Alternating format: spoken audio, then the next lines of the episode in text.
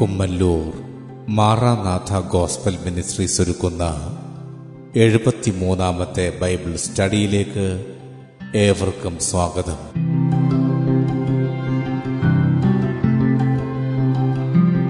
സുവിശേഷം എന്ന വിഷയത്തിന്റെ പത്താം ഭാഗത്തെ ആസ്പദമാക്കി മാനസാന്തരം എന്ന വിഷയത്തിന്റെ രണ്ടാം ഭാഗമാണ് നിങ്ങൾ കേൾക്കുവാൻ പോകുന്നത്.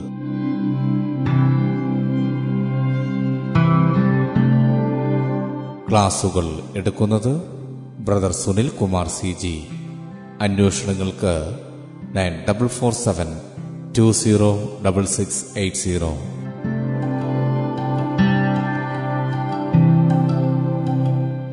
ഈ ക്ലാസുകളുടെ വീഡിയോ യൂട്യൂബിലും ലഭ്യമാണ്. Amen T V network Trivandrum Kerala. Triple nine five nine seven five nine eight zero. സൃഷ്ടാവായ ദൈവത്തിന്റെ അതിപരിശമായി നാം വാഴ്ത്തപ്പെടുമാറാകട്ടെ പത്തായ സുവിശേഷം പത്താമത്തെ അധ്യയം അതിന്റെ ഏഴാമത്തെ വാക്യത്തിൽ. നിങ്ങൾ പോകുമ്പോൾ സ്വർഗരാജ്യം സമീപിച്ചിരിക്കുന്നു എന്ന് ഘോഷിക്കും യേശുക്രിസ്തു ഭൂമിയിൽ അവിടുത്തെ പരസ്യ ശുശ്രൂഷ തികയ്ക്കുമ്പോൾ അവിടുന്ന് തന്നെ അനുഗമിക്കുവാൻ ചില ശിഷ്യരെ തിരഞ്ഞെടുക്കുകയാണ്. കർത്താവ് തന്നെ അവിടുത്തെ ശുശ്രൂഷ ആരംഭിക്കുന്നത് കാലം തികഞ്ഞു ദൈവരാജ്യം സമീപിച്ചിരിക്കുന്നു മാനസാന്തരപ്പെട്ട് സുവിശേഷത്തിൽ വിശ്വസിപ്പിൻ എന്ന് പറഞ്ഞുകൊണ്ടാണ്. മർക്കോസിന്റെ സുവിശേഷം. ഒന്നാമത്തെ അധ്യയത്തിന്റെ പതിനഞ്ചാമത്തെ വാക്യം നമ്മളത് കാണുന്നുണ്ട്. കാലം തികഞ്ഞു ദൈവരാജ്യം സമീപിച്ചിരിക്കുന്നു. മാനസാന്തരപ്പെട്ട് സുവിശേഷത്തിൽ വിശ്വസിപ്പിൻ. ഇപ്പോൾ സുവിശേഷത്തിന്റെ സന്ദേശം ആഹ്വാനം മാനസാന്തരമാണ്. മാനസാന്തരപ്പെട്ട് സുവിശേഷത്തിൽ വിശ്വസിക്കുക. യേശുക്രിസ്തു തിരഞ്ഞെടുത്ത ശിഷ്യന്മാരെ അവിടുന്ന് ശുശ്രൂഷയ്ക്ക് വേണ്ടി അയക്കുമ്പോൾ അവരോടും അറിയിക്കുവാൻ യേശുക്രിസ്തു പറയുന്നത് ഈ സന്ദേശമാണ്. നിങ്ങൾ പോകുമ്പോൾ സ്വർഗരാജ്യം സമീപിച്ചിരിക്കുന്നു എന്ന് ഘോഷിപ്പിൻ. സ്വർഗരാജ്യം സമീപിച്ചിരിക്കുന്നു. ലൂക്കോസിന്റെ സുവിശേഷം ഒമ്പതാമത്തെ അധ്യയന്റെ രണ്ടാമത്തെ വാക്യത്തിൽ നാം കാണുന്നു ദൈവരാജ്യം പ്രസംഗിപ്പാനും രോഗികൾക്ക് സൗഖ്യം വരുത്തുവാനും അവരെ അയച്ചു പറഞ്ഞത്. അപ്പോൾ യേശുക്രിസ്തു ഇവിടെ സ്വർഗാജ്യം പ്രസംഗിപ്പാൻ അവരെ അയക്കുമ്പോൾ ആ പ്രസംഗത്തോടൊപ്പം രോഗികൾക്ക് സൗഖ്യം വരുത്തുവാനും അവരോട് യേശുക്രിസ്തു കൽപ്പിക്കുകയാണ്. ലൂക്കോസിന്റെ സുവിശേഷം പത്താമത്തെ അധ്യയം അതിന്റെ ഒമ്പതാമത്തെ വാക്യത്തിൽ. യേശുക്രിസ്തു എഴുപത് ശിഷ്യന്മാരെ സുവിശേഷ ഘോഷണത്തിനായി അയക്കുന്നുണ്ട്. അവരോട് യേശു പറയുന്നത് അതിൽ രോഗികളെ സൗഖ്യമാക്കി ദൈവരാജ്യം നിങ്ങൾക്ക് സമീപിച്ചു വന്നിരിക്കുന്നു എന്നവരോട് പറവിൻ. അപ്പോൾ ഈ കാലഘട്ടത്തിലും യേശുക്രിസ്തു തന്റെ ശിഷ്യന്മാരിലൂടെ ആഗ്രഹിക്കുന്നത് ദൈവരാജ്യം സമീപിച്ചിരിക്കുന്നു എന്നുള്ള വാർത്ത അറിയിക്കുവാനും അതിലേക്കായിട്ട് മാനസാന്തരപ്പെട്ട് സുവിശേഷത്തിൽ വിശ്വസിക്കുക എന്നുള്ള ആഹ്വാനം കൊടുക്കുവാനുമാണ് ഏത് കാലഘട്ടങ്ങളിലും യേശുക്രിസ്തുവിനാൽ തിരഞ്ഞെടുക്കപ്പെട്ട ശിഷ്യന്മാർ നിർവഹിച്ചിട്ടുള്ളതും ഇതേ കാര്യം തന്നെയാണ്. ഈ ഭൂമിയിലായിരിക്കുന്ന സന്തോഷത്തിനും സമാധാനത്തിനും സ്വസ്ഥതയ്ക്കും വേണ്ടി നെട്ടോട്ടം ഓടുന്ന ഒരല്പം ആശ്വാസത്തിന് എവിടെ ഓടി ഒളിക്കും ആരെ ശരണം പ്രാപിക്കും എന്നാഗ്രഹിക്കുന്ന ഏതൊരു വ്യക്തിക്കും ഏത് കാലത്തും സ്വർഗത്തിൽ നിന്ന് ദൈവത്തിന് അറിയിക്കുവാനുള്ള സന്ദേശം മറ്റൊന്നുമല്ല. സ്വർഗരാജ്യം സമീപിച്ചിരിക്കുന്നു. ആകയാൽ മാനസാന്തരപ്പെടുക സുവിശേഷത്തിൽ വിശ്വസിക്കുക. ഈ സുവിശേഷത്തിന്റെ ആധികാരികത ഉറപ്പിക്കപ്പെടുന്നത് എങ്ങനെയാണ്? അല്ലെങ്കിൽ ഈ സുവിശേഷം അറിയിക്കുമ്പോൾ ആ സുവിശേഷത്തെ ഉറപ്പിക്കുന്നതിനുള്ള വസ്തുത എന്താണ്? മർക്കൂസിന്റെ സുവിശേഷം ആറാമത്തെ അധ്യായന്റെ ഏഴാമത്തെ വാക്യത്തിൽ അനന്തരം അവൻ പന്തിരുവരെ അടുക്ക വിളിച്ചു അവരെ ഈരണ്ടായി അയച്ചു തുടങ്ങി. അവർക്ക് അശുദ്ധാത്മാക്കളുടെ മേൽ അധികാരം കൊടുത്തു. ഇവിടെ നമ്മൾ കാണുന്നത് യേശുക്രിസ്തു പന്ത്രണ്ട് ശിഷ്യന്മാരെ ഈരണ്ടായി ദൈവരാജ്യത്തിന്റെ ഘോഷണത്തിന് വേണ്ടി അയക്കുമ്പോൾ അവർക്ക് അശുദ്ധാത്മാക്കളുടെ മേൽ അധികാരം കൊടുക്കുക അശുദ്ധാത്മാക്കളുടെ മേൽ അധികാരം കൊടുക്കുക. നോക്കണം മത്തായ സുവിശേഷം പത്താമത്തെ ഒന്നാമത്തെ വാക്യത്തിൽ അനന്തരം അവൻ തന്റെ പന്ത്രണ്ട് ശിഷ്യന്മാരെ അടുക്കൽ വിളിച്ചു. അശുദ്ധാത്മാക്കളെ പുറത്താക്കുവാനും സകലവിധ ദീനവും വ്യാധിയും പൊറുപ്പിപ്പാനും അവർക്ക് അധികാരം കൊടുത്തു. അപ്പോൾ ഇവിടെ നമ്മൾ കാണുന്നത് അശുദ്ധാത്മാക്കളുടെ മേലുള്ള അധികാരം മാത്രമല്ല അതിലുപരിയായിട്ട് സകലവിധ ദീനവും വ്യാധിയും പൊറുപ്പിപ്പാനുമുള്ള അധികാരം ശിഷ്യന്മാർക്ക് കൊടുത്ത് അവരെ അയക്കുകയാണ്. അപ്പോൾ ഈ അധികാരം നൽകിയിരിക്കുന്നത് യേശുവ. യേശു ക്രിസ്തു ഈ ദുരാത്മാക്കളുടെ മേലും അതേപോലെ ദീനത്തെയും വ്യാധിയെയും ഒക്കെ പൊറപ്പിക്കുവാനുള്ള അധികാരവും കൊടുത്താണ് ശിഷ്യന്മാരെ അയക്കുന്നത്. ഇത് ഏതൊരു വ്യക്തിക്കെങ്കിലും സ്വയമേ ഉണ്ടാകുന്നതല്ല. അവർക്കതിൽ അവകാശപ്പെടുവാൻ തക്കവണ്ണം യാതൊന്നും ഇല്ലാതെ വണ്ണം. ഈ അധികാരം യേശുക്രിസ്തു നൽകപ്പെടുന്നതായിട്ടാണ് നമ്മളിവിടെ കാണുന്നത്. ലൂക്കോസിന്റെ സുവിശേഷം ഒമ്പതാമത്തെ അധ്യയന്റെ ഒന്നാമത്തെ വാക്യത്തിൽ അവൻ പന്തിരുവരെ അടുക്കൽ വിളിച്ചു സകല ഭൂതങ്ങളുടെ മേലും വ്യാധികളെ സൗഖ്യമാക്കുവാനും അവർക്ക് ശക്തിയും അധികാരവും കൊടുത്തു. രണ്ടാമത്തെ വാക്യം ദൈവരാജ്യം പ്രസംഗിപ്പാനും രോഗികൾക്ക് സൗഖ്യം വരുത്തുവാനും അവരെ അയച്ചു.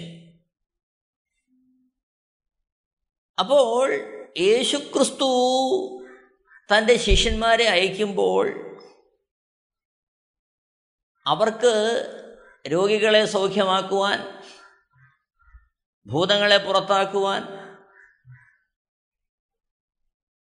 അതിനാവശ്യമായ ശക്തിയും അധികാരവും കൊടുത്തിട്ടാണ് യേശു അവരെ പറഞ്ഞയക്കുന്നത്. ലൂക്കോസിന്റെ സുവിശേഷം പതിനൊന്നാമത്തെ അധ്യയം അതിന്റെ ഇരുപതാമത്തെ വാക്യത്തിൽ നമ്മൾ വായിക്കുന്നുണ്ട്. യേശുക്രിസ്തു പറയുന്നൊരു കാര്യമാണ് എന്നാൽ ദൈവത്തിന്റെ ശക്തി കൊണ്ട് ഞാൻ ഭൂതങ്ങളെ പുറത്താക്കുന്നു എങ്കിൽ ദൈവരാജ്യം നിങ്ങളുടെ അടുക്കൽ വന്നിരിക്കുന്നു സ്പഷ്ടം. അപ്പോൾ ഈ വാക്യത്തിൽ നിന്ന് നമുക്ക് മനസ്സിലാക്കാൻ സാധിക്കുന്നത് ദൈവരാജ്യം സ്ഥാപിതമാകുവാൻ തക്കോണം അതിന്റെ സമയമായി. ദൈവരാജ്യത്തിന്റെ നീതിയും സമാധാനവും പരിശുദ്ധാത്മാവിലെ സന്തോഷവും ഏതൊരു മനുഷ്യനും ലഭ്യമാകുവാൻ തക്കോണുള്ള സമയം ആസന്നമായി. അതിന്റെ അടയാളമായിട്ട് ഭൂതങ്ങളെ പുറത്താക്കുന്നു എന്നാണ് യേശുക്രിസ്തു ഇവിടെ പറഞ്ഞിരിക്കുന്നത്. ലൂക്കോസിന്റെ സുവിശേഷം പതിനൊന്നിന്റെ ഇരുപതിൽ അതാണ് നമ്മൾ കാണുന്നത്. എന്നാൽ ദൈവത്തിന്റെ ശക്തി കൊണ്ട് ഞാൻ ഭൂതങ്ങളെ പുറത്താക്കുന്നു എങ്കിൽ ദൈവരാജ്യം നിങ്ങളുടെ അടുക്കൽ വന്നിരിക്കുന്നു സ്പഷ്ടം. അപ്പോൾ ഇവിടെ നമ്മൾ മനസ്സിലാക്കേണ്ടുന്ന പരമപ്രധാനമായ ഒരു വസ്തുത ദൈവരാജ്യം സ്ഥാപിതമാകാൻ പോകുന്നു. ഉൽപ്പത്തി പുസ്തകം ഒന്നാം അധ്യയത്തിന്റെ ഇരുപത്തിയാറാമത്തെ വാക്യത്തിൽ ദൈവം ദൈവത്തിന്റെ സ്വരൂപത്തിലും സാദൃശ്യത്തിലും മനുഷ്യനെ സൃഷ്ടിക്കുമ്പോൾ ഭൂമിയെ വാഴുവാൻ തക്കവണ്ണം സൃഷ്ടിക്കുമ്പോൾ ആ മനുഷ്യന് കൊടുത്തിരുന്ന അധികാരമാണ് ഭൂമിയെ വാഴുക എന്നുള്ളത്. അവിടെ പറഞ്ഞിരിക്കുന്ന വസ്തുത ഭൂമിയിൽ ഇഴയുന്ന അതേപോലെ സമുദ്രത്തിലുള്ള ആകാശത്തുള്ള സകലത്തിന്റെ മേലും സകല ഭൂചര ജന്തുവിന്മേലും എല്ലാത്തിന്റെ മേലും സമ്പൂർണ അധികാരം കൊടുക്കുകയാണ്. അപ്പോൾ യഥാർത്ഥത്തിൽ ഒന്നാമത്തെ മനുഷ്യനെ ദൈവം സൃഷ്ടിക്കുമ്പോൾ ഈ വിധമായ എല്ലാ അധികാരങ്ങളും കൊടുത്താണ് ദൈവം മനുഷ്യനെ സൃഷ്ടിച്ചത്. സകലത്തിന്റെ മേലുള്ള അധികാരം. അവിടെ ഏതൻ തോട്ടത്തിൽ ഉണ്ടായിരുന്ന ഒന്നാമത്തെ മനുഷ്യന്റെ മേൽ പിശാചിന് അതേ തരത്തിലുള്ള ഒരു ആധിപത്യം ഇല്ലായിരുന്നു.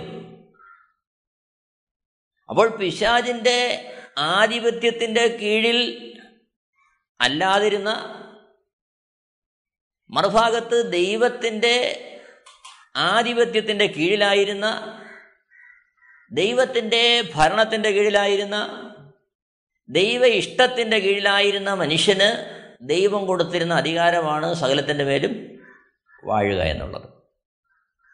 അപ്പോൾ യഥാർത്ഥത്തിൽ അന്ന് അനുഭവിച്ചിരുന്ന ദൈവരാജ്യത്തിന്റെ അധികാരം ഇവിടെ ശിഷ്യന്മാർ പ്രയോഗിക്കുന്നതായിട്ട് നമ്മൾ കാണുകയാണ്. അപ്പോൾ അന്ന് ദൈവത്തിന്റെ ആധിപത്യത്തിൽ മനുഷ്യന് എന്തൊക്കെ ചെയ്യുവാൻ കഴിയുമായിരുന്നോ അതെല്ലാം യേശുക്രിസ്തുവിന്റെ അധികാരത്തിന്റെ കീഴിൽ താണിരിക്കുമ്പോൾ യേശുക്രിസ്തുവിന്റെ ഇഷ്ടത്തിനകത്ത് നിന്നുകൊണ്ട് ആ അധികാരങ്ങളെല്ലാം പ്രയോഗിക്കുവാനുള്ള സ്വാതന്ത്ര്യവും ശക്തിയും ദൈവരാജ്യത്തിന്റെ വിസ്തൃതിക്കായിട്ട് ഉപയോഗിക്കുവാൻ ശിഷ്യന്മാർക്ക് കൊടുക്കുകയാണ്. നമ്മളിത് മനസ്സിലാക്കണം. രോഗികൾ സൗഖ്യമാകുന്നതും ഭൂതങ്ങൾ പുറത്താകുന്നതും അത് ഒരു ഒരു വ്യക്തിയുടെ മഹത്വം കൊണ്ടല്ല ഏതെങ്കിലും ഒരു വ്യക്തിയുടെ കഴിവ് കൊണ്ടല്ല. അത് ദൈവം ഒരു വ്യക്തിക്ക് നൽകിയത് വേറെ എന്തെങ്കിലും ഒരു പ്രത്യേക കാര്യത്തിന് വേണ്ടിയല്ല മറിച്ച് ദൈവരാജ്യം സമീപിച്ചിരിക്കുന്നു. ദൈവം രാജാവായി ഏതൊരു മനുഷ്യനെയും ഭരിക്കുവാൻ തക്കവണ്ണമുള്ള സമയം ആസന്നമായിരിക്കുന്നു.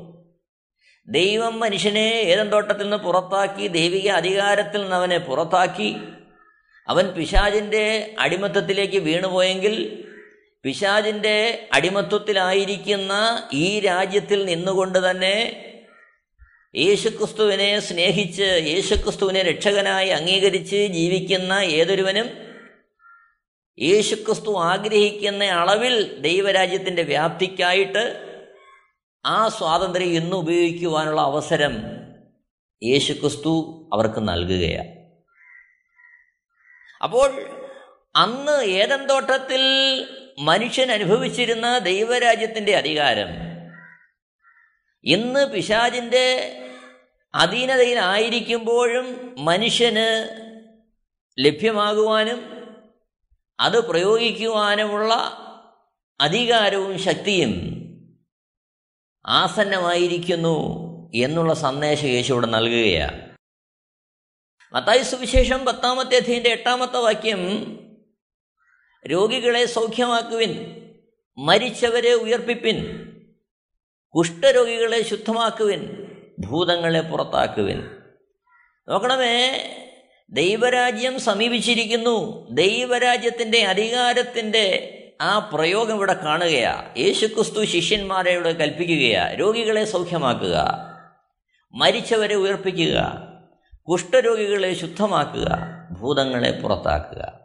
എന്നാൽ അതോടൊപ്പം തന്നെ യേശുക്രിസ്തു അവിടെ പറയുന്ന മറ്റൊരു വസ്തുതയുണ്ട്. സൗജന്യമായി നിങ്ങൾക്ക് ലഭിച്ചു സൗജന്യമായി കൊടുപ്പിൻ അപ്പോൾ ഈ മത്തായി സുവിശേഷം പത്താമത്തെ അധ്യായത്തിന്റെ എട്ടാമത്തെ വാക്യത്തിൽ നമ്മൾ കാണുന്നത് ആ ഭാഗത്ത് യേശു ക്രിസ്തു ശിഷ്യന്മാരെ. മത്തായി സുവിശേഷം പത്തിന്റെ ഏഴിൽ നമ്മൾ കാണുന്നു നിങ്ങൾ പോകുമ്പോൾ സ്വർഗരാജ്യം സമീപിച്ചിരിക്കുന്നു ഘോഷിപ്പിൻ. ആ ഭാഗങ്ങളിൽ നമ്മൾ കാണുന്നത് യേശു ക്രിസ്തു ശിഷ്യന്മാരെ അവിടെ അയക്കുന്നത് ആ യഹൂദന്മാരുടെ മധ്യത്തിലേക്കാണ്.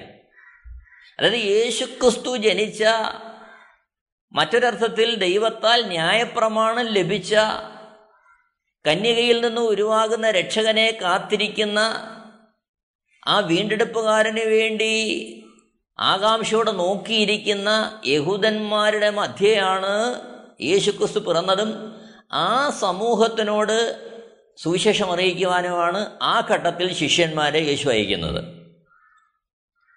അപ്പോൾ അവിടെ യേശുക്രിസ്തുവിന്റെ ഉയർപ്പിന് ശേഷം സകല ജനങ്ങളോടും സുവിശേഷം അറിയിക്കുന്നതിന്റെ മുന്നോടിയായിട്ട് യേശു ക്രൂശിക്കപ്പെട്ട് അടക്കം ചെയ്യപ്പെട്ട് ഉയർത്തെഴുന്നേൽക്കുന്നതിന് മുമ്പേ ഭൗതികമായ ശരീരത്തോടുകൂടി യേശുക്രിസ്തു ഭൂമിയിലായിരുന്ന അതേ വേളയിൽ സുവിശേഷ ഘോഷണത്തിന്റെ ഒരു പ്രാരംഭ പടിയെന്ന വണ്ണം അതിന്റെ ഒരു പരിശീലനം എന്ന വണ്ണം ശിഷ്യന്മാരെ എവിടേക്ക് അയക്കുന്നു? യഹൂദന്മാരുടെ മധ്യ അയക്കുകയാണ്. അവിടെ പറയുന്നു അവിടെ പറയുന്ന പ്രയോഗം മത്തായ സുവിശേഷം പത്തിന്റെ എട്ടിൽ രോഗികളെ സൗഖ്യമാക്കുവിൻ മരിച്ചവരെ ഉയർപ്പിപ്പിൻ കുഷ്ഠരോഗികളെ ശുദ്ധമാക്കുവിൻ ഭൂതങ്ങളെ പുറത്താക്കുവിൻ. സൗജന്യമായി നിങ്ങൾക്ക് ലഭിച്ചു സൗജന്യമായി കൊടുപ്പിൻ. ഇതേറെ പ്രാധാന്യമുള്ളൊരു കാര്യമാണ് അപ്പോൾ രോഗികളെ സൗഖ്യമാക്കുന്നത് എങ്ങനെ? സൗജന്യമായി ലഭിച്ചതാണ് അത് സൗജന്യമായി കൊടുക്കുക. മരിച്ചവരെ ഉയർപ്പിക്കുമ്പോൾ മനോഭാവം സൗജന്യമായി ലഭിച്ചു അത് സൗജന്യമായി കൊടുക്കുന്നു. കുഷ്ഠരോഗികളെ ശുദ്ധമാക്കുമ്പോഴുള്ള മനോഭാവം അത് സൗജന്യമായി നിങ്ങൾക്ക് ലഭിച്ചു അത് സൗജന്യമായി കൊടുക്കുന്നു. ഭൂതങ്ങളെ പുറത്താക്കുമ്പോഴുള്ള കാഴ്ചപ്പാട് സൗജന്യമായി നിങ്ങൾക്ക് ലഭിച്ചു അത് സൗജന്യമായി കൊടുക്കുന്നു. എന്നെ കേൾക്കുന്ന പ്രിയരെ ഈ കാലഘട്ടത്തിൽ സുവിശേഷ ഘോഷണം അത് പലവിധമായ രീതികളിൽ പലയിടങ്ങളിൽ അരങ്ങേറുമ്പോൾ നമ്മൾ ഓർക്കുക യേശുക്രിസ്തു പറഞ്ഞ വളരെ പ്രാധാന്യമുള്ള ഒരു വസ്തുതയാണ് ഇവിടെ നമ്മൾ കണ്ടത്. മത്തായ സുവിശേഷം പത്തിന്റെ എട്ടിൽ രോഗികളെ സൗഖ്യമാക്കുവിൻ മരിച്ചവരെ ഉയർപ്പിപ്പിൻ കുഷ്ഠരോഗികളെ ശുദ്ധമാക്കുവിൻ ഭൂതങ്ങളെ പുറത്താക്കുവിൻ അപ്പോഴുള്ള മനോഭാവം സൗജന്യമായി നിങ്ങൾക്ക് ലഭിച്ചു സൗജന്യമായി കൊടുപ്പിൻ. അപ്പോൾ ഇവിടെ ഏതെങ്കിലും ഒരു വ്യക്തി ദൈവരാജ്യത്തിന്റെ വിശാലതയ്ക്കായി അല്ലെങ്കിൽ യേശുക്രിസ്തുവിന്റെ നാമത്തിൽ ഈ കാര്യങ്ങളെല്ലാം ചെയ്യുമ്പോൾ അവരോർക്കേണ്ടത് അവർക്ക് ഈ അധികാരം ലഭിച്ചത് രോഗികളെ സൗഖ്യമാക്കുവാൻ മരിച്ചവരെ ഉയർപ്പിപ്പാൻ. കുഷ്ഠരോഗികളെ ശുദ്ധമാക്കുവാൻ ഭൂതങ്ങളെ പുറത്താക്കുവാനുള്ള അധികാരം ലഭിച്ചത് അവരുടെ കഴിവ് കൊണ്ടല്ല അവരുടെ ഗുണം കൊണ്ടല്ല അവരുടെ ശ്രേഷ്ഠത കൊണ്ടല്ല അവരാരിൽ നിന്നും എന്തെങ്കിലും വ്യത്യസ്തരായത് കൊണ്ടല്ല സൗജന്യമായി അവർക്ക് കൊടുക്കുവാൻ യേശു ക്രിസ്തുവിന് ഇഷ്ടം തോന്നി. അവനത് സൗജന്യമായി കൊടുത്തു. സൗജന്യമായാണ് ലഭിച്ചതെങ്കിൽ അത് സൗജന്യമായി കൊടുപ്പീൻ. ഇത് നാം ഓരോരുത്തരും വളരെ ശ്രദ്ധയോടെ മനസ്സിലാക്കേണ്ട ഒരു കാര്യമാണ്. കാരണം യേശുക്രിസ്തു ഭൂമിയിൽ കടന്നു വന്നപ്പോൾ യേശുക്രിസ്തു അനേക രോഗികളെ സൗഖ്യമാക്കി അനേക ഭൂതങ്ങളെ പുറത്താക്കി മരിച്ചവരെ ഉയർപ്പിച്ചു. എന്തിന്? മരിച്ച് നാറ്റം വെച്ച് നാല് ദിവസം കഴിഞ്ഞ് കല്ലറയിൽ നിന്ന് നാറ്റം വമിച്ചു തുടങ്ങിയ അവസ്ഥയിൽ നിന്ന് ലാസറിനെ ലാസറെ പുറത്തു വരിക എന്നുള്ള ഒറ്റ വിളിയാൽ അവനെ ജീവൻ പ്രാപിച്ചവനായിട്ട് പുറത്തു കൊണ്ടുവന്നു. അപ്പോൾ ഇവിടെയെല്ലാം യേശു ക്രിസ്തു ഈ കാര്യങ്ങൾ ചെയ്യുമ്പോൾ കുഷ്ഠരോഗികളെ സൗഖ്യമാക്കുമ്പോൾ ഭൂതങ്ങളെ പുറത്താക്കുമ്പോൾ മരിച്ചവരെ ജീവിപ്പിക്കുമ്പോൾ നാറ്റം വെച്ച് മരിച്ച് നാറ്റം വെച്ച് അഴുകിയവരെ ജീവൻ പ്രാപിച്ചവനായി പുറത്തു കൊണ്ടുവരുമ്പോൾ യേശു ക്രിസ്തു അതിലൂടെയെല്ലാം പകരുവാൻ ആഗ്രഹിച്ച സന്ദേശം വേറൊന്നുമല്ല. ഇതാ ഒന്നാമത്തെ മനുഷ്യൻ ആദം വീണുപോയി. അവൻ ദൈവരാജ്യത്തിന്റെ അനുഭവത്തിൽ നിന്ന് അകന്നുപോയി എങ്കിൽ ഇവിടെ ഇതാ ദൈവരാജ്യം സ്ഥാപിക്കപ്പെടാൻ പോകുന്നു. ദൈവരാജാവായി ഓരോ വ്യക്തികളിലും വാഴുവാൻ തക്കവണ്ണം ദൈവത്തിന്റെ സമ്പൂർണ അധികാരത്തിന്റെ കീഴിലേക്ക് ഓരോരുത്തരെയും കൊണ്ടുവരുവാനുള്ള ദൈവത്തിന്റെ രക്ഷാപദ്ധതിയുടെ പൂർത്തീകരണത്തിന്റെ സമയമായി ഒരുങ്ങിക്കൊള്ളുക ഒരുങ്ങിക്കൊള്ളുക ഒരുങ്ങിക്കൊള്ളുക. അതുകൊണ്ട് എന്ത് ചെയ്യുക? മാനസാന്തരപ്പെടുക സുവിശേഷത്തിൽ വിശ്വസിക്കുക. അപ്പോൾ മാനസാന്തരപ്പെടുക സുവിശേഷത്തിൽ വിശ്വസിക്കുക എന്നുള്ള ആ സന്ദേശത്തിന്റെ ആധികാരികത ഉറപ്പിക്കാൻ. ആ സന്ദേശത്തിന്റെ ആ സന്ദേശം സത്യമാണ്. ആ സന്ദേശം അത് ഏത് കാലഘട്ടത്തിലും അത് വിലയേറിയതാണ്. ഒന്നാമത്തെ മനുഷ്യനായ ആദാമിന് ദൈവം കൊടുത്ത ആ അധികാരത്തിന്റെ ആ വെളിപ്പെടുത്തൽ ഇന്ന് യേശു ക്രിസ്തുവിലൂടെ തന്നെ അനുഗമിക്കുന്നവർ പ്രാവർത്തികമാക്കുകയാണ്. ഇതിന്റെ വിളംബരമായിരുന്നു ഈ അത്ഭുതങ്ങളും അടയാളങ്ങളും വീര്യപ്രവൃത്തികളും എല്ലാം നടക്കുവാൻ നിദാനമായിരുന്നത്. ഈ ഭാഗം നാം വളരെ ആഴത്തിൽ വ്യക്തമായി മനസ്സിലാക്കണം. നമ്മൾ ജീവിക്കുന്ന ഈ സമൂഹത്തിൽ യേശുക്രിസ്തുവിന്റെ കൃപയാൽ ഇത്തരത്തിലുള്ള ശുശ്രൂഷകൾ ചെയ്യുമ്പോൾ രോഗികളെ സൗഖ്യമാക്കുന്നവർ കരുതും അതവരുടെ എന്തെങ്കിലും ഗുണം കൊണ്ടാണ് അവരുടെ എന്തെങ്കിലും കഴിവുണ്ടാണ് അല്ലെങ്കിൽ അവരുടെ അവർ നിൽക്കുന്ന ആ ഒരു മണ്ഡലത്തിൽ അവരുടെ ഉന്നമനത്തിന് ദൈവം വേണ്ടി കൊടുത്തതാ എന്നൊക്കെ ചിന്തിക്കുന്ന അനേകരുണ്ട്. അതേപോലെ ഭൂതങ്ങളെ പുറത്താക്കുന്നവർ അതേപോലെ ദൈവത്താൽ കൃപാ കൃപാവരങ്ങൾ ലഭിച്ച് അത് കൈകാര്യം ചെയ്യുന്നവർ അനേകർ ചിന്തിക്കുന്ന കാര്യം ഇതാ അത് സ്വന്തം ജീവനത്തിന് വേണ്ടി സ്വന്തം ഉപജീവനത്തിന് വേണ്ടി സ്വന്തം നന്മയ്ക്ക് വേണ്ടി സ്വന്തം താല്പര്യങ്ങൾക്ക് വേണ്ടി ഇത് ഉപയോഗിക്കാനും ഇത് കൈകാര്യം ചെയ്യുവാനും ഇതുകൊണ്ട് ഭൂമിയിലെ ചില കാര്യങ്ങൾ നിറവേറ്റുവാനുമാണ് എന്ന് ചിന്തിക്കുന്ന തരത്തിൽ ഈ മാർഗം വല്ലാത്തൊരവസ്ഥയിൽ എത്തി നിൽക്കുമ്പോൾ ഇവിടെ യേശുക്രിസ്തു ശിഷ്യന്മാരോട് പറയുന്ന കാര്യം സൗജന്യമായി നിങ്ങൾക്ക് ലഭിച്ചു സൗജന്യമായി കൊടുക്കുകയും. മത്തായി സുവിശേഷം പതിനൊന്നാമത്തെ അധ്യയന്റെ രണ്ടാമത്തെ വാക്യത്തിൽ യോഹന്നാൻ കാരാഗ്രഹത്തിൽ വെച്ച് ക്രിസ്തുവിന്റെ പ്രവൃത്തികളെക്കുറിച്ച് കേട്ടിട്ട് തന്റെ ശിഷ്യന്മാരെ അയച്ചു.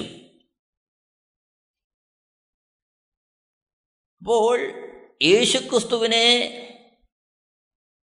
യഹൂദ ജനത്തിന്റെ മുമ്പിൽ പരിചയപ്പെടുത്തുവാൻ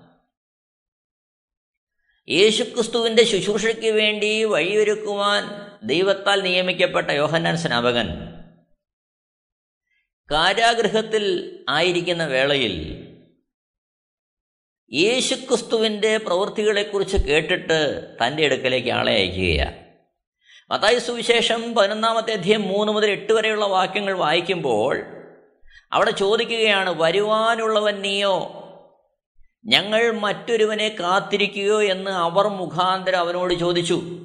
അപ്പോൾ യേശുക്രിസ്തുവിന്റെ അടുക്കിലേക്ക് തന്റെ ശിഷ്യന്മാരെ അയച്ചിട്ട് യോഗന്നാൻ സ്നാപകൻ ചോദിക്കുകയാണ് വരുവാനുള്ള മിശിഹ നീയാണോ?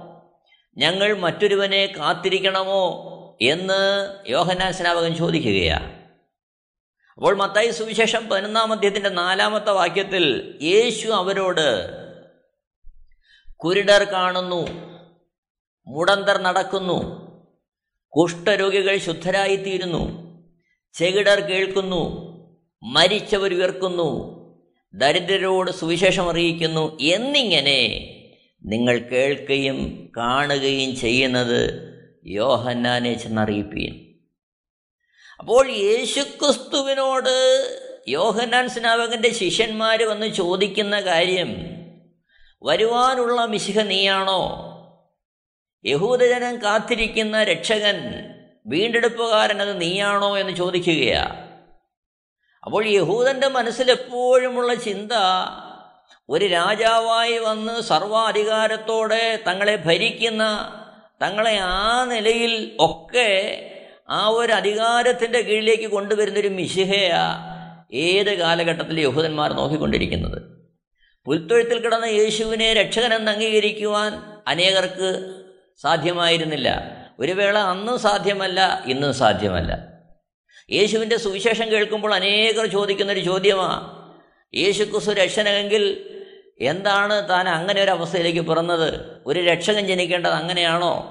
ഒരു രക്ഷകൻ ജനിക്കേണ്ടത് ഇത്ര ആ ഒരു താഴ്ന്ന അവസ്ഥയിലേക്കാണ് ഒരു രക്ഷകൻ ജനിക്കേണ്ടത്?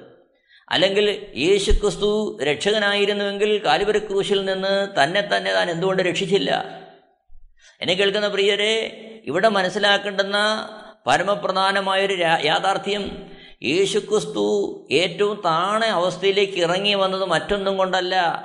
യാതൊരു കഷ്ടത്തിലും ആയിരിക്കുന്നവരെ ആശ്വസിപ്പിക്കുവാൻ യാതൊരു കഷ്ടത്തിലും ആയിരിക്കുന്നവന്റെ വേദന മനസ്സിലാക്കുവാൻ ഏതൊരു പരീക്ഷയിലൂടെയും കടന്നു പോകുന്നവന്റെ പരീക്ഷാവേളയിൽ അവനെ ബലപ്പെടുത്തുവാൻ ആശ്വസിപ്പിക്കുവാൻ യേശുക്രിസ്തു ഈ പരീക്ഷയിലൂടെയൊക്കെ കടന്നു പോകുവാൻ അവിടുന്ന് തയ്യാറായി എന്നുള്ളതാണ് യാഥാർത്ഥ്യം. നോക്കണം. എന്നാൽ യേശുക്രിസ്തു രക്ഷകനായിരുന്നു. യേശുക്രിസ്തു ദൈവരാജ്യത്തിന്റെ വക്താവായിരുന്നു. ദൈവരാജ്യം സ്ഥാപിക്കുവാൻ യേശുക്രിസ്തു ഭൂമിയിലേക്ക് വന്ന ദൈവമായിരുന്നു എന്നുള്ളതിന്റെ ആധികാരികത ഉറപ്പാക്കുന്നത് യേശുക്രിസ്തു കാലിത്തൊഴുത്തിൽ കിടന്നു എന്നുള്ളതല്ല. യേശുക്രിസ്തു ഒരു ദരിദ്രനായി ജനിച്ചു എന്നുള്ളതല്ല. മറിച്ച് ഇവിടെ നമ്മൾ കാണുന്നു മുടന്തർ നടക്കുന്നു കുഷ്ഠരോഗികൾ ശുദ്ധരായിത്തീരുന്നു. ചെകിടർ കേൾക്കുന്നു മരിച്ചവർ ഉയർക്കുന്നു ദരിദ്രന്മാരോട് സുവിശേഷം അറിയിക്കുന്നു. എന്നിങ്ങനെ നിങ്ങൾ കേൾക്കുകയും കാണുകയും ചെയ്യുന്നത് യോഹനാനെ ചെന്നറിയിപ്പീൻ. അപ്പോൾ യേശുക്രിസ്തു ദൈവപുത്രനായിരുന്നു എന്നും യേശുക്രിസ്തു ദൈവരാജ്യം സ്ഥാപിക്കാൻ ഭൂമിയിലേക്ക് വന്നു എന്നുള്ളതിന്റെയും അടയാളമായിട്ട് യേശുക്രിസ്തു മിശിഹ ആണ്. ആ മിശിഹ മാനകുലത്തിന്റെ രക്ഷയ്ക്ക് വേണ്ടി അയക്കപ്പെട്ടവൻ വന്നു എന്നുള്ളത് ഉറപ്പിക്കുന്നത് ഈ അത്ഭുതങ്ങളും അടയാളങ്ങളും വീര്യപ്രവർത്തികളും ആ സമൂഹത്തിന്റെ മധ്യേ ചെയ്തുകൊണ്ടായിരുന്നു. നോക്കണം എബ്രാഹിം ലേഖനം രണ്ടാമത്തെ അധ്യയം അതിന്റെ പത്താമത്തെ വാക്യം ഒന്ന് ശ്രദ്ധിക്കുന്നതായിരിക്കും അനേകർ ചിന്തിക്കുന്നൊരു കാര്യമാണ് ഈ യേശുക്രിസ്തു ഈ ഒരവസ്ഥയിൽ വന്നത് അങ്ങനെയാണോ ഒരു ദൈവം വരേണ്ടത് എന്ന് ചോദിക്കുമ്പോൾ യേശുക്രിസ്തുവിനെക്കുറിച്ച് നമ്മൾ കാണുന്നുണ്ട് എബ്രായ ലേഖനം രണ്ടാമത്തെ അധ്യയം അതിന്റെ പത്താമത്തെ വാക്യത്തിൽ സകലത്തിനെല്ലാക്കും സകലത്തിനും കാരണഭൂതനുമായവൻ അനേക പുത്രന്മാരെ തേജസ്സിലേക്ക് നടത്തുമ്പോൾ അവരുടെ രക്ഷാനായകനെ കഷ്ടാനുഭവങ്ങളാൽ തികഞ്ഞവനാക്കുന്നത് യുക്തമായിരുന്നു. ശ്രദ്ധിക്കണമേ യേശുക്രിസ്തു ദൈവമായിട്ട് വന്ന് ചില അവിചാരിതമായ പ്രവൃത്തികളെ ചെയ്ത് മനുഷ്യനെ ഒരു അമാനുഷിക ശക്തിയിലേക്ക് ഉയർത്താനല്ല യേശുക്രിസ്തു വന്നത്. മറിച്ചോ ഇവിടെ നമ്മൾ കാണുന്ന കാര്യം സകലത്തിനെല്ലാക്കും സകലത്തിനും കാരണഭൂതനുമായവൻ. അപ്പോൾ ഈ ഭൂമിയിൽ കാണുന്ന പ്രപഞ്ചത്തിൽ കാണുന്ന സകലത്തിനെല്ലാക്കും സകലത്തിനും കാരണഭൂതനുമായവൻ. എല്ലാത്തിന്റെയും ലക്ഷ്യവും എല്ലാത്തിന്റെയും അടിസ്ഥാന കാരണവും ആരായിരുന്നു? യേശുക്രിസ്തുവായിരുന്നു. ആ യേശുക്രിസ്തു അനേക പുത്രന്മാരെ തേജസ്സിലേക്ക് നടത്തുമ്പോൾ യേശുക്രിസ്തു ഭൂമിയിലേക്ക് വന്നതിന്റെ അടിസ്ഥാന വിഷയം നമ്മെ തേജസ്സിലേക്ക് നടത്തുവാനാണ്. അനേകർ പാപത്തിന്റെ വഴിയിലായിരുന്ന മനുഷ്യനെ വീണ്ടെടുത്ത് നിത്യജീവന്റെ വഴിയിലേക്ക് നടത്തുമ്പോൾ രക്ഷയുടെ വഴിയിലേക്ക് നടത്തുമ്പോൾ അവരെ അമാനുഷിക ശക്തികൾ കൊടുത്ത് അമാനുഷ്യന്മാരാക്കി മാറ്റുവാനല്ല യേശുക്രിസ്തു വന്നത്. മറിച്ച് ഈ ഭൂമിയിൽ ഓരോ മനുഷ്യരും നേരിടാവുന്ന കഷ്ടങ്ങളിലൂടെ അവർ കടന്നു പോകുമ്പോൾ പ്രതികൂലങ്ങളുടെ മധ്യേ അവർ കടന്നു പോകുമ്പോൾ ആ പ്രതികൂലങ്ങളുടെ മധ്യേ പ്രതിബന്ധങ്ങളുടെ മധ്യേ ഈ ഭൂമിയിലായിരിക്കുമ്പോൾ അവർ ദൈവരാജ്യത്തിന്റെ സന്തോഷവും ദൈവരാജ്യത്തിന്റെ സമാധാനവും അനുഭവിക്കുവാൻ യേശുക്രിസ്തുവിന്റെ സ്വർഗീയ സാന്നിധ്യത്തിൽ താണിരിക്കുന്നവരായിരിക്കണം അനേകർ ഈ ഭൂമിയിൽ കഷ്ടങ്ങൾ അനുഭവിക്കുമ്പോൾ പിശാചിന്റെ അടിമത്തത്തിലായിരിക്കുന്ന മാനവകുലം പിശാചിന്റെ വാഴ്ചയാൽ രോഗങ്ങളാൽ ഭാരങ്ങളാൽ കഷ്ടങ്ങളാൽ ദുരിതങ്ങളാൽ സമാധാനമില്ലാതെ സ്വസ്ഥതയില്ലാതെ അവർ ഭാരപ്പെടുമ്പോൾ അവർക്കൊരു രക്ഷകനുണ്ടെന്ന് അറിയിക്കുവാൻ അവരുടെ കഷ്ടങ്ങളുടെ മധ്യത്ത് അവർക്ക് സമാധാനം കൊടുക്കുവാൻ പരിഹാരത്തിനുപരിയായി ആത്യന്തികമായ ദൈവിക സമാധാനം അവരിലേക്ക് കൊടുക്കുവാൻ അവരുടെ രക്ഷാനായകൻ കഷ്ടങ്ങളിൽ തികഞ്ഞവനാകണമായിരുന്നു. അതാണ് എബ്രാഹിം രണ്ടിന്റെ പത്തിൽ കാണുന്നത്. സകലത്തിനെല്ലാക്കും സകലത്തിനും കാരണഭൂതനുമായവൻ അനേക പുത്രന്മാരെ തേജസ്സിലേക്ക് നടത്തുമ്പോൾ അവരുടെ രക്ഷാനായകനെ കഷ്ടാനുഭവങ്ങളാൽ തികഞ്ഞവനാക്കുന്ന യുക്തമായിരുന്നു. കഷ്ടാനുഭവങ്ങളാൽ യേശുക്രിസ്തു കഷ്ടാനുഭവങ്ങളിലൂടെയാണ് അവൻ തികഞ്ഞവനായത്. കാരണം എന്താണെന്നറിയാമോ? വീണ്ടും വായിക്കുന്നു എബ്രായ ലേഖനം നാലാമത്തെ അധ്യയം അതിന്റെ പതിനഞ്ചാമത്തെ വാക്യം. നമുക്കുള്ള മഹാപുരോഹിതൻ നമ്മുടെ ബലഹീനതകളിൽ സഹതാപം കാണിപ്പാൻ കഴിയാത്തവനല്ല. നമ്മുടെ ബലഹീനതകളിൽ സഹതാപം കാണിപ്പാൻ കഴിയുന്നൊരു കർത്താവ് നമുക്കുണ്ട്.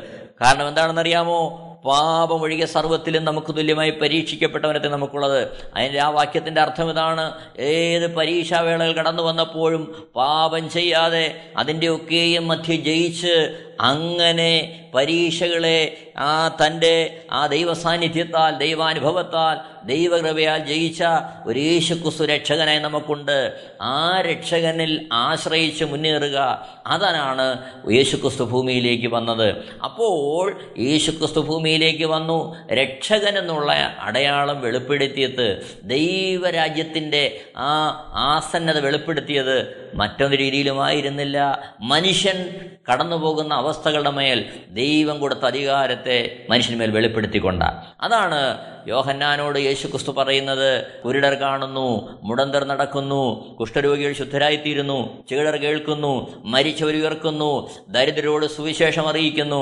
എന്നിങ്ങനെ നിങ്ങൾ കേൾക്കുകയും കാണുകയും ചെയ്യുന്നത് യോഹനാനെ ചെന്നറിയിപ്പീൻ.